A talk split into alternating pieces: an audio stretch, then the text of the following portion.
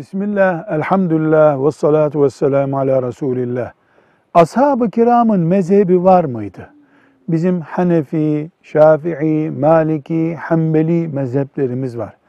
Maturidilik, Eş'arilik diye mezhebimiz var. Ashab-ı kiramın mezhebi var mıydı? Asla yoktu. Hiç yoktu. Bizim çeşmelerimiz var. Ashab-ı kiram kendisi suyun kaynağıydı zaten. Sahabi bizim mezhep diye bildiğimiz ekollerin, gayretlerin aslıdır. Ama herhangi bir sahabi şu mezheptendir denmez. Onlar kaynağın dibinde durdukları için çeşmesiz, kovasız, maşrabasız suyu kullandılar.